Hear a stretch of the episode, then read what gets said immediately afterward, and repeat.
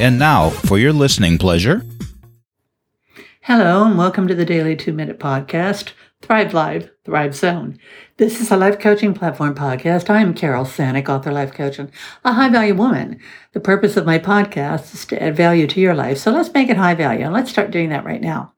This is my third episode of working on connections and loneliness and moving right into that today. I'm starting with finding fulfillment in your life. I spend a lot of time alone, not lonely. I have Rosie. She makes little noises here and there. Remember, she doesn't bark.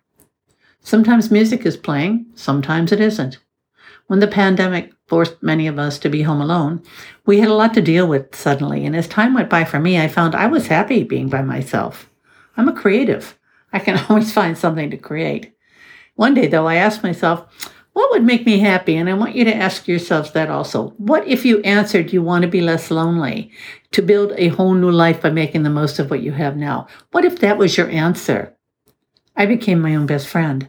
I also treated myself daily with compassion. Make that self compassion. Do you know being supportive to ourselves is one of the greatest strengths we have? Many times every day, I put my hand on my heart.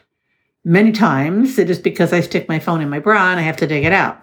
But I also pay attention to my heartbeat. In my darkest times, in my darkest hours, I would have breastbone pain, not chest pain, but pain in my breastbone. I called it heart pain. This is when I would put stronger pressure on that area to attempt to help the pain go away.